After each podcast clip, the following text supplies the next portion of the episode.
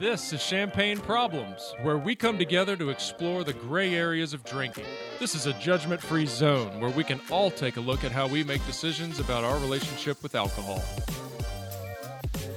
Welcome back, everybody. We're creating a timely episode today. We've got our super sharp executive producer, Charlotte Cameron, back in the studio with our beloved co host, Sam Hampson, discussing dry January. As many of you likely know, Sam and Charlotte are the drinkers on our team. They represent the gray area drinking population and round out the full perspective we provide here at Champagne Problems. So, January being a time when many of us are making health and wellness and behavioral changes to kick off the year with good intention, Sam and Charlotte are going to explore their experiences and strategies around dry January and New Year's resolutions and provide our listeners with some informed perspective and guidance even some tips and tricks to help you reach your personal goals.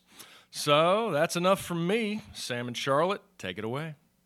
Thanks, Robbie. It's fun to be here on the other side of things again. And I don't think I've ever been in the studio with Sam on this side of the microphone. So it's fun to be here and take a look and share what I've learned throughout this process with you all. And dry January, dry-ish January, we'll we'll take a look and see what works for Sam and I. I think it's super cool to have you on here just because we do talk so much outside of being in front of the mics, just kind of about how intentional we've been about drinking and making some changes. And then even as we talk through some of the topics on this podcast, I think it just really keeps it alive and keeps it really front of mind. Even, you know, mentioning that we have the podcast to someone at a dinner party or something, and then kind of being even more aware of then what the intentions are around drinking. And January is a cool time because I think a lot of people really are looking to reset um, maybe from the overindulgence from holiday, or maybe it's just because what they're wanting in the next year is just something different or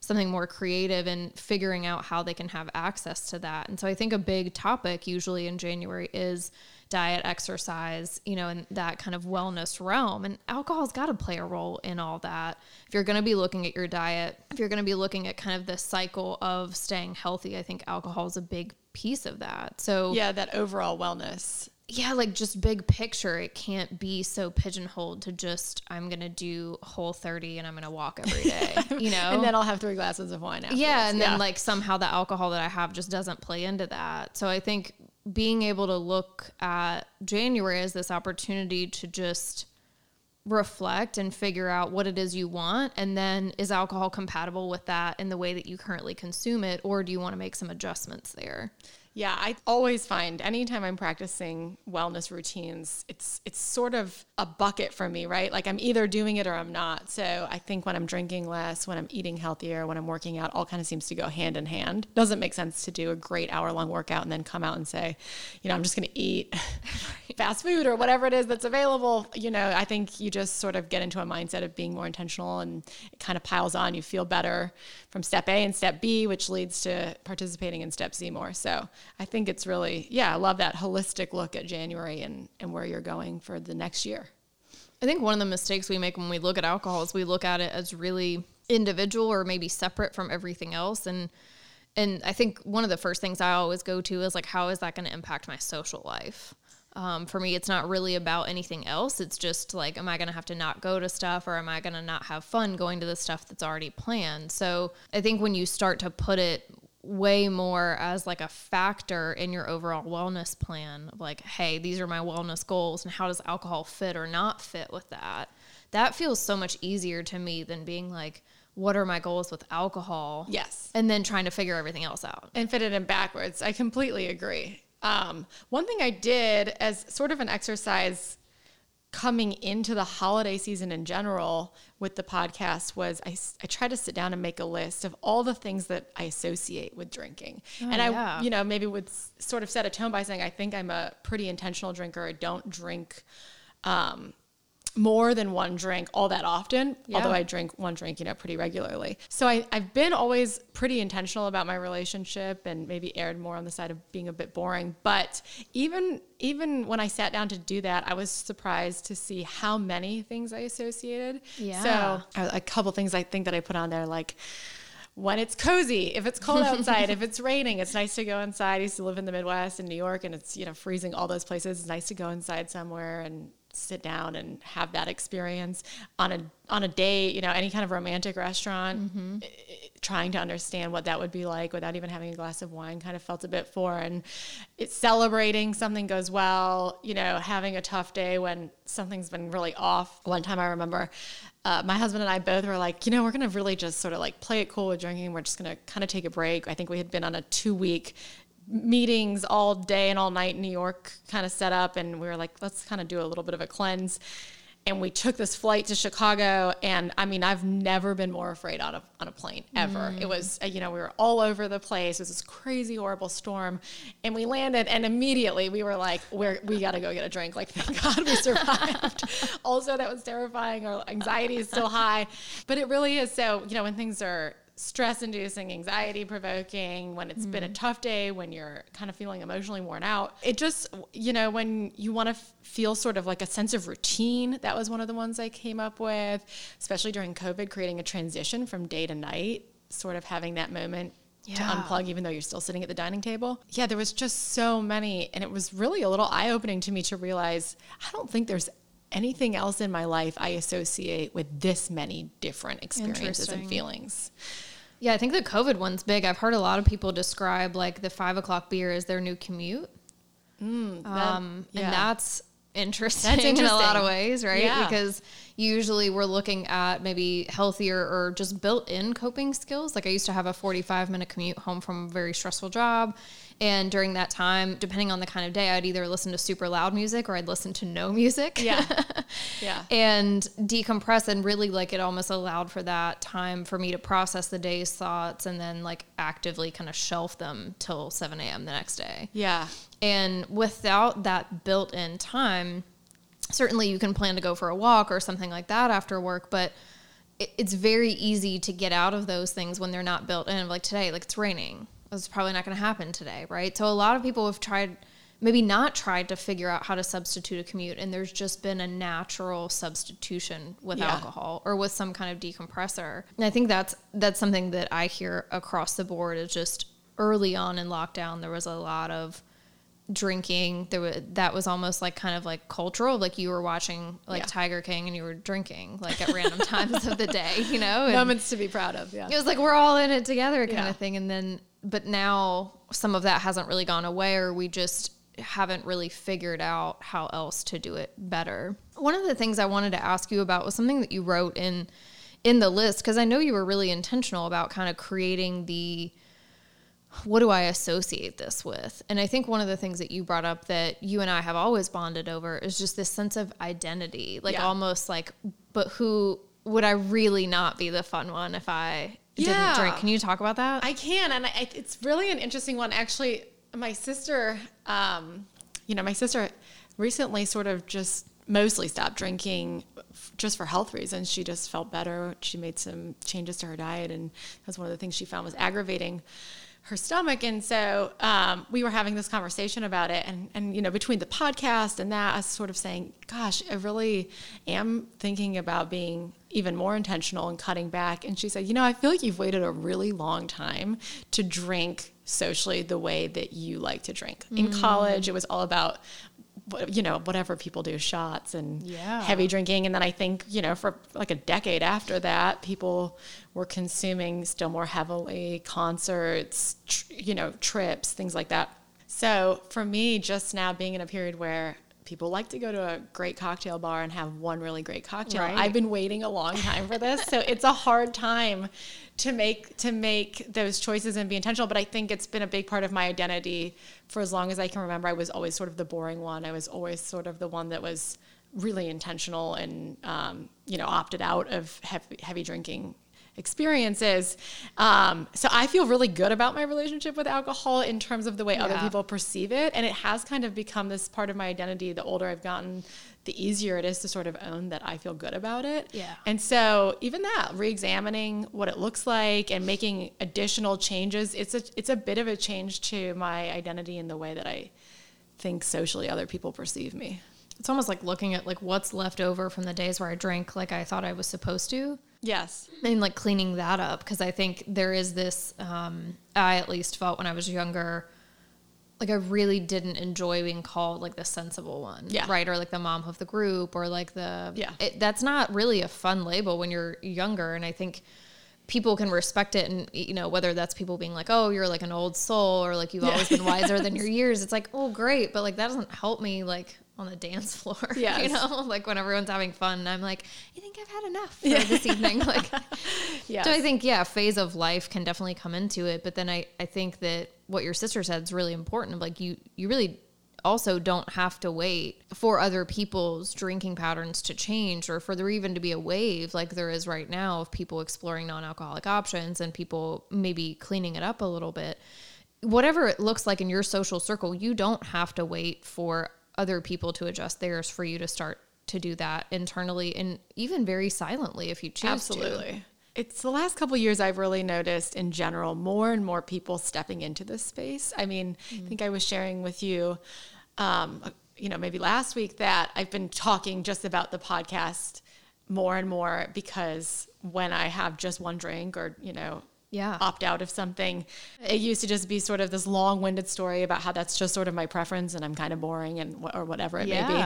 And recently it's been a fun way to talk about the podcast and I can't tell you how many people I've said this to that I didn't necessarily anticipate a response uh, like this where they said, "Oh my God, me too," you know, or at work we're really talking about that companies are overinvesting and having all of these excessive drinking experiences, and really, wouldn't it be better if we all could just show up and do our jobs really well, and Right. we could feel proud of that? And do I need to be out with a team until eleven midnight, Yeah. on a regular basis? Or people s- sort of saying, "Yeah, you know, I've made these other changes in health and wellness goals, and."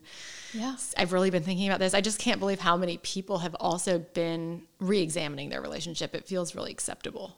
For sure. I think even in the kind of corporate world or any businesses, like I remember working for a treatment center and they were planning a Christmas party. And it was really difficult to find a Christmas, um, like a party package that didn't include a set amount for alcohol allocated with catering. And so it was really cool because what they ended up doing, we did it at a super fun place. And what they ended up doing was like allocating all of that money that was built in for the alcohol kind of amount to like just like swag, like just stuff from the place, like cups and t shirts and like. And so they literally had to figure out a way to spend that money that was assumed on interesting. alcohol, right? And it's a bunch of sober people. So it's like, okay, well, what else can we do? Yeah. You know, but just knowing that it's that ingrained. And I think there's a lot of shift away from that now. And, you know, the more I talk to people, the more people, I have one of, or two reactions. Like people are either like, oh my gosh, me too. And I'm kind of over it. And I'm trying to get out of like kind of what's left over from like early 20s. Or I have people being like, but why? Like, Yeah. why would you if there's nothing wrong with your drinking, like why would you want to change it? Like I've never seen you black out, right? Or I've never seen you have an issue with alcohol. And I think that's a lot of it is we really wait until something's becomes super problematic to take a look at it. But I think maybe some of that is just the the lack of awareness around like there is no safe amount, there's no healthy amount kind of thing. Yeah.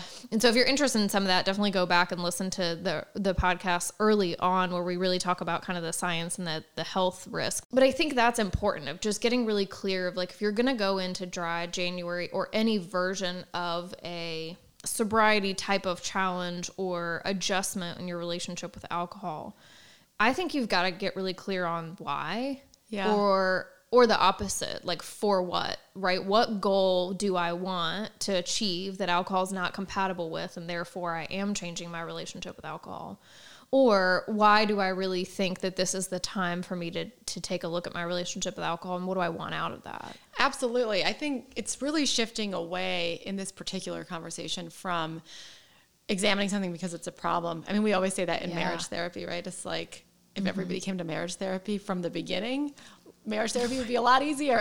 everybody would enjoy it more.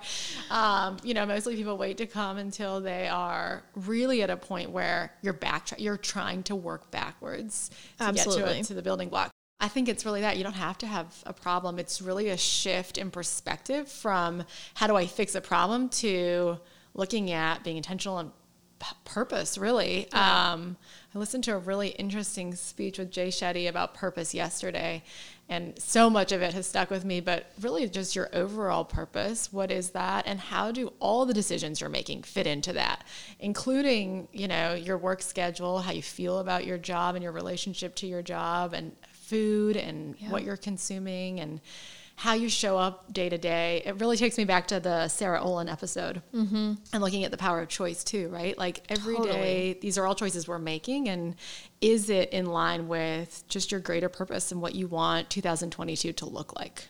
I think it's that. How does she say it? Like you, you have the power to reinvent anything, Yeah. right? And you can create anything. And I think that's a, a big piece for me of not necessarily looking at okay, what does it look like right now, and how do I tweak it. It's more just what do I want, and then how do I get it as close to that as possible. Like, Yeah. what's the relationship with alcohol that I would pick off of a shelf and like let me go create that. Yes. So I think one of the things that you really have to do going into this is figure out for what, right? What am I doing this for? What am I trying to achieve that alcohol will need to be adjusted to be able to achieve? Or what is it about my relationship with alcohol that I'm trying to change?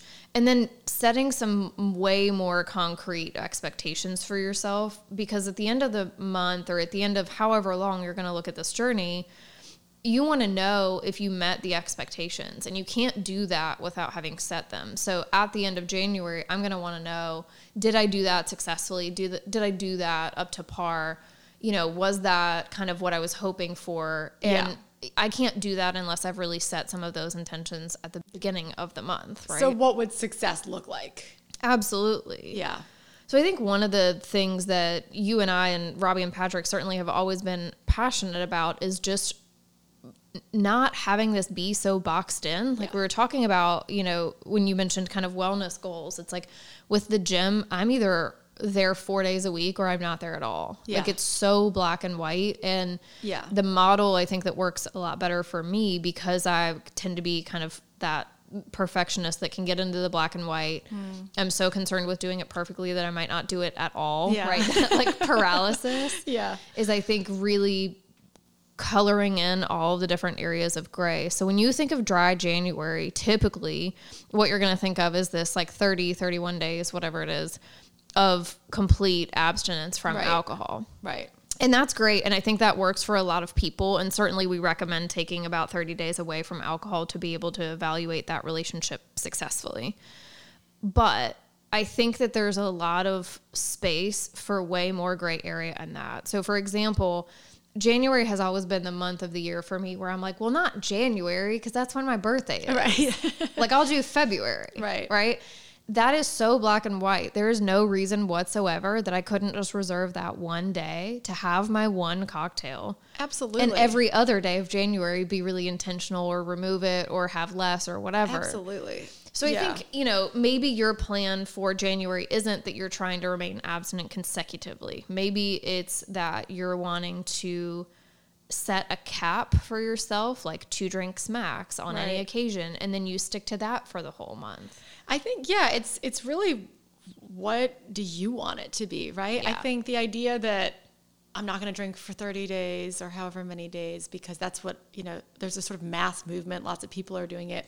For me that personally doesn't feel like support, and so Mm-hmm. it's I'd much rather look at what do I want this to Yeah. be? Um, same thing. A, a couple things in January. We got you know wedding in Napa. It's just Mm-hmm. it's not really interesting to me to do the 30 days, but it's a great time of year to look at longer goals and set a tone. And so for me, that looks much more like being really intentional. I went through that list, like I said. So I made this list of um, you know all the different emotions and experiences that I associate with drinking. And then in looking at it, I really just kind of highlighted, circled out maybe six or seven of them that I felt really good about. Like Yeah. those are moments where I want to be able to enjoy drinking and just not feel badly about it at all. And so January for me looks like really allowing those moments to be the moments Yeah. where I choose to drink. And then, you know, nights where it's not any of those things or days where it's not any, you know, if it's vacation, we've talked recently on the holiday episode, it's sort of this weird extended period, right? Where there's some days, you know, that can be filled with drinking as well. But really just what fits into those categories that I want to be drinking and, and just eliminating the rest and then seeing how I feel. This isn't a forever commitment either, right? It's Yeah. maybe you pull one out and you think, I don't think I'll drink, you know, during that kind of experience or that kind of emotion. And then you try it and you think like, eh, that really didn't work. It didn't move the needle for me. That part Yeah. didn't feel better. I'm going to reassess. So I think it's really what would, yeah, what would that look like for you that would feel like success and feel supportive and worth it?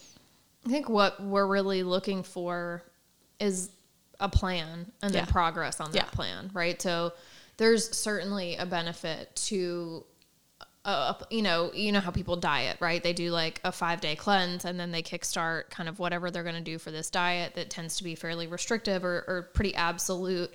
And it's usually with a pretty concrete like weight loss goal in mind and they want to achieve that.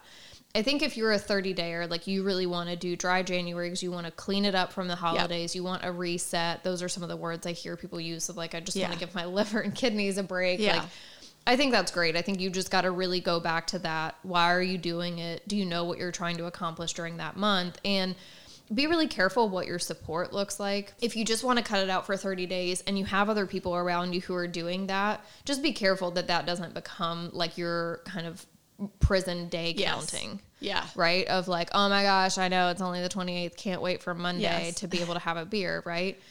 Because uh, I think ultimately the goal with all of this and our goal is to have people really evaluate what a long-term sustainable healthier plan is in their relationship with alcohol. Absolutely. So i- if there's any way that you can start to design it's kind of why I work backwards, right? Like what do I want my relationship to look like with alcohol? Well, for me, I want to be able to drink and not feel guilty about it. I want to drink when that's something that I've chosen, not something that I feel like I have to do or it's a mm-hmm. default in that situation. And I really want to understand what makes me feel good and what makes me feel bad when it comes to alcohol and not tell myself any lies. Yes. And so I think when I have that kind of plan, it doesn't really matter what anyone else's looks like around me. It just matters that I'm being really intentional. So just like you made your list, I've got my kind of like non-negotiables. So like these are the nights that for sure I know Yeah. I will allow myself to drink. And then if that night comes and I'm not feeling it and I suddenly feel like I just should be drinking, that's not a night where I'm going to drink because that breaks one of my Right. kind of rules, right? So I think just being able to reserve those times where it feels important to you, maybe discard the rest, and then know that you've been able to create a plan that is moving you closer to your ideal relationship with alcohol and that you've made progress on it. Yeah. Yep. So it's it's really big picture, right? It's not Yeah. getting locked into this like you said, this prison time. I like that idea. Be like day 15, ready like to get out of 15 to go. Yeah, there's no way that you could go into something with that mindset and then expect to come out of it really feeling uh, aware of all the benefits because Right. half the time you're spending just waiting for it to be over, right? Yeah. Yeah, I think too for me, and we and we talk about this a lot. You guys talked about it on the holiday episode a lot, and you know these are not paid plugs, but I really do find that for myself having replacement options. So Totally. the experience of sitting down at the end of the day, whether it's with a you know with a friend or neighbors or my husband or whatever it may be, the experience of that is something that I've really come to value, especially Yeah. in sort of this like tail end of COVID, post COVID space. So having, you know, whether I recently did kin and I did Amass and mm-hmm. some of the other options, whether you're mixing something else at home or um, I don't drink really beer, but I know a lot of people have really enjoyed the NA beers. I just something with a replacement behavior.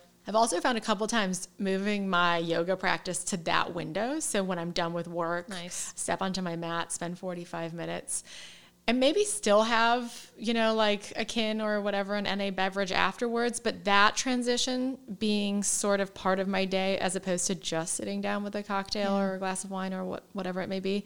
So having replacement options. Um, so you're not just left feeling like there's a bit of a void in your schedule um, or your social habits. Yeah, I think on one of the episodes we had talked about kind of like outsourcing, and this is the one thing that I'm really resentful towards alcohol about, if I'm honest, is just I I do feel like it's a cheap way to achieve some of the things that Yeah. I should be able to naturally achieve. so I think for me, I try to be really careful that alcohol is always an add on, not a facilitator. Hmm, I like that. So I love your idea of my transition time becomes yoga. And then if I still want, you know, a drink that allows me to have that experience, non alcoholic or alcoholic, Right. like I can add that in and that's supplemental, right? It complements my Yes. night. Rather than when I get done with work at five, I have a beer as the transitioner or as the facilitator of decompressing. Those are the things that I don't really like because I feel like it takes my power away a little bit. Like I'm like, no, I'm capable of decompressing Yeah. me. Like screw that. I got this. I got this. I don't need anything else to do that. And I really like proving that to myself. And I really don't like the moments where the opposite has happened and I have accidentally kind of used it as a mechanism of, Yeah. you know, when I catch myself being like, I'm going to have another glass of wine because this conversation is intolerable. then Yeah, I'm maybe like, maybe look at why you're talking to that person. yeah, why am I talking to that Yeah. person? Why am I allowing that conversation to continue? Because that's not really me. Why am I not setting boundaries around, hey, I'm uncomfortable. Can we switch topics? Like, and I really want to know that I can do those things. And the two years that I took away from drinking, that's a lot of what I learned is I can do everything without drinking. And so when I have those moments again where I kind of fumble around that, I'm like, gosh darn it. Like I already learned this. I know how to do this. On, Don't be cheap about it, you know? I think too. I really like this idea, whether you know dry-ish January or just overall changes throughout the next year. It doesn't all have to be about taking away, but Yeah. really a perspective of adding in. What can I add in that will make my day feel as complete as I want it to? And then I love that idea. Yeah, supplementing after the workout or after the walk or whatever it may be. Then you know, if I still want to drink, I can have it. But I've Yeah. added something of benefit instead of just trying to remove exclusively. I love that. I think a lot of times we feel like we're something's being taken away from us or we're being told we shouldn't do something. And that's Yeah. usually where I start to rebel. I'm like, I'll show you how I can do it successfully. Like yes. so I think, yeah, if you're looking at this again, setting your intention and your reason for why or for what are you doing this? Because this is not hopefully about someone else telling you that you cannot drink for a certain amount of time. Yeah. Hopefully this is about you going, what do I want? And does this fit? And for some people, maybe those things sound similar. Maybe it's my wife has told me I need to stop drinking Yeah. but also it, that can be turned into some sort of internal motivation. That could also be because I don't want conflict in my relationship or because I do want healthier conversations without this underlying resentment. I am going to remove Yeah. alcohol and just have it be a little bit more empowered. Uh, you know, on that note too, the other thing I really started doing in the last few months, and I think again, I think just as a result of these conversations that you all are having on the podcast and getting, you know, sort of the privilege of listening to those conversations firsthand and digging in, is I've really realized when I, for example, if I'm going to have a glass of wine, there's just a certain a certain version of that glass of wine that I really, really enjoy. Mm-hmm. And then especially when you're at other people's houses or you haven't selected what you're drinking, Right. you end up drinking something you're like, do I even like this? Yeah. And so that's that's a shift I've definitely made is if I'm gonna drink something, it better be something I really like. It better be the, the, the version of it that I would like. Otherwise I could just pass Yeah. and not drink something that quite frankly isn't what I really like. Yeah. That's a good point. There's a lot of defaulting and and I you know, I also think that there's a lot of overly optimistic expectation when it comes to alcohol. Like I'm always like, "Oh, it's going to be so nice to sit out there and have a margarita and whatever." And like there's no mindfulness at all around the margarita cuz like as you know, I'm focused on the tacos anyway. So like the margarita really just doesn't matter that much. But I, but the way that I talk to myself about alcohol is usually a lot more positive than my actual experience That's with alcohol. Yeah. So just bringing mindfulness to it too. I guess, yeah, and, and I would in that same boat, and I'm excited about it. And then I get there, and it's like some kind of crappy slushy margarita that's made with you know, crappy tequila and sugar and stuff that I don't not how I would make it at home. Then I'm really not enjoying it the whole time. I'm like, oh, this isn't good. Mm-hmm. Um, but you're right. We sort of set this idea. We have this idea of what it will be like, Yeah. and then without being really intentional, it's easy just to fall into accepting that that's what it is. I will say at this point, I'm pretty good at that. If I go to a restaurant and it's date night or something, I will take a look at the cocktail menu. And if there's something that sounds really good, I'll be like, ooh, I'm going to try that. Yeah. But if there's not one that jumps out at me, I will just default to sparkling water. Yeah. So I think just kind of getting some muscle memory around that type of behavior of like Yeah. let me look and see if there's anything I want, not Yeah. let me find what I'm gonna have. tolerable. Yeah. what what on here is tolerable? Yeah, it's uh it's especially, you know, the holidays and then going into January is a nice chance you've been on everybody's everybody else's schedule so far, right? You're at different Yeah. people's homes, your family gatherings, you know, friendly gatherings. You're sort of subject to eating or drinking what other people provide. So January is a nice space to go in and like I have Do you? ability. Yeah, yeah. Do you have some control here? You know, what what do you want? I would just really like this idea of looking at January uh, as a way to add these better things, to add you know new routines, to add more intentional decision making, as opposed to just this idea of like having to remove everything and sort of starve yourself and and then see what happens. I think, you know, one of the things we can also kind of share here is just some things to look out for that are add ons. I think most of the time, like I said, my mind goes to the things I'm going to have to miss out on, or the things I'm going to have to not attend, or the mm. things I'm going to have to be the not fun girl at. Yeah. And that's just really not an accurate depiction of what my experience has been with removing alcohol. Yeah. So, to talk through kind of some of the benefits and some of the things that during the time away from alcohol or during the time where you're evaluating alcohol, some of the things that I think are really important to look at are things like sleep, quality of sleep. You've- There's all sorts of apps. My favorite is Sleepmeister because it's free hmm. and I'm cheap that you literally like lay on like beside your pillow and it will track your sleep it will tell you how many times you toss and turn it'll tell you kind of like what sleep waves you actually got into and which ones you didn't and i don't really like seeing how little rem sleep i get when i drink because i feel like i fell asleep super fast and i felt like i slept fine Absolutely. but actually seeing those things concretely helps me because i'm a science nerd and so i'm like Yeah. Oh that thing's messed up and it should be this way you know I can't tell you, uh, Meredith, our, our other executive producer, and I, how many times we've talked about this since it came up in this sort of research and development planning process for the podcast. We learned that I think it's three around 3 a.m. for women, your Yeah. liver is sort of at its optimal functioning, trying to clean itself out. And how many times we've both said, even just one or two drinks, waking up at three in the morning, and you look at the, it's like clockwork. I mean, it's a little bit mind blowing and kind of scary to realize that you know this is your your body is sort of like, why, why are you doing Yeah. this? Uh, and it doesn't take a lot. You know, we're not talking No. about being drunk or intoxicated. I mean, it's just a few drinks, and you you start to realize it. So. Everything uh, you know it affects everything. So i think you know being really aware even of the follow-up from that being aware of your energy levels throughout the day um, at different points in the day kind of what happens for you. One of the biggest things that i hear from clients when they just step away from alcohol even a little bit is the increase like the drastic increase in productivity and focus.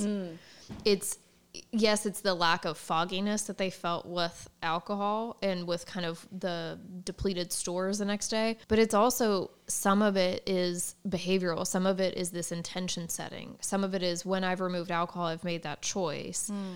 And therefore, I've made choices to focus on other things. Yeah. And so I'm actually completing tasks, I'm actually getting projects done. And I have the the focus and the capacity because I'm not fatigued, I'm not craving pizza. I'm not doing all these other things that allow me to actually execute the things that I want in my life. You know, so many times when I, you know, in a, in a, in a previous version of life, used to work with couples, and uh, this maybe would fit more into a problematic drinking relationship, but honestly, kind of a fun exercise if we look at it you know, in, in this realm where it's healthy and you're just making more intentional choices. If you think of taking your taking your relationship to alcohol outside of yourself and making it sort of a second person in the room with you, Right. How many times are you making decisions where that second person is chiming in and altering what you'd actually want to do, right? So Yeah. What I, I remember having a couple that was an amazing couple I worked with, and they were talking about, you know, the third person in the room being their relationship to alcohol, and they're like, it, it's always there. You know, we sit on the couch, we watch TV. There's that third person in between us, and Yeah. we sit down to have dinner. There's a third person sitting at the table because it's just constantly there. So, kind of an interesting exercise. I wonder what would happen if, as a person who's already feeling okay about your relationship with alcohol, what if you just took it outside of yourself and looked at it as this sort of second person that shadowed you and followed you around? How many times would it influence in a week the decisions you are making? And how many times would it sway slightly outside of what you'd really like mm. to do or engage in? And then, you know, are you happy with that? Are there changes you want to make with that? Because uh, I think a lot of times when we say things like that, maybe there's even the interpretation that we think that there's probably something in there that's wrong or bad or right. not going well. And it's like, no, you no. might be totally happy with it once you evaluate yeah. it. Yeah, you might look at it and be like, this, I feel great about this relationship. Yeah. and I think that's allowed too, which is why this is dry ish January, right? Or this is some version of a plan because this isn't really a push to be like remove alcohol for 30 days plus. This is really just, hey, what do you want? Is this going the way that you want it to? Have you ever looked at these things? And, you know, one of the the other things that I, I think is important to mention as a benefit or as an add-in is for me when I am not drinking consistently, my overall mood and or some may refer to it as attitude improves dramatically. Interesting. What what do you where how do you see that happen? I think when I'm just more irritable when okay. I'm drinking regularly. Um, and I think that for me, a lot of it has to do with sleep. A lot of it okay. has to do with not starting off not at baseline anyway and not yeah. kind of getting my basic needs met. And then everything is very annoying to me. Like everything that happens throughout my day feels like an inconvenience to me instead of something that's just kind of happening. Uh. I also think it has to do with productivity. Yeah. Because when I'm not drinking, I'm filling my time with more productive things and things that I want or things that I create. And so I'm getting ahead of it. I'm mm. actually proactively taking care of my life. Yeah. And when I'm drinking, I'm not. And so it, there's this I like I'm annoyed that that thing came up today that I have to take care of, but I'm really annoyed that I haven't already taken care of it because probably I oh, was doing other things. Yeah. So I'm more irritable about just like life hmm. and I tend to be a lot more pessimistic. Like yeah. just kind of and then I'm like, well, it's a depressant. Like none of that should be shocking to right. me. Right. But it's the most tangible thing that happens for me when I'm regularly not drinking is my my mood and my attitude towards like daily life inconveniences, whether it be traffic or whether it be like what we have to do this weekend as far as like adulting and chores or whatever. Yeah. I just have more capacity to like deal with things. Yeah.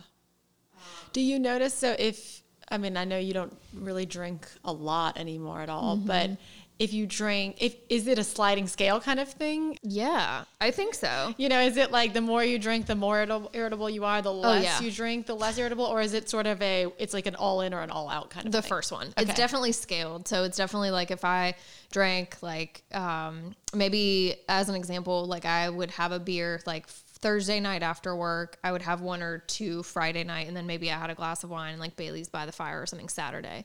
Sunday, I am so annoyed about all the things that I have to do, and I have to go back to work, and laundry has to get done. The dog needs a bath. Yeah. Like all of that annoys me. Hmm versus like when I don't do that on Thursday night, it starts kind of what you talked about this cycle of other health things happening instead where I'm like, yeah. what could we do tonight? Yeah. Instead of defaulting to we're going to sit and have a couple of beers and yeah. really do nothing and order takeout. Yeah.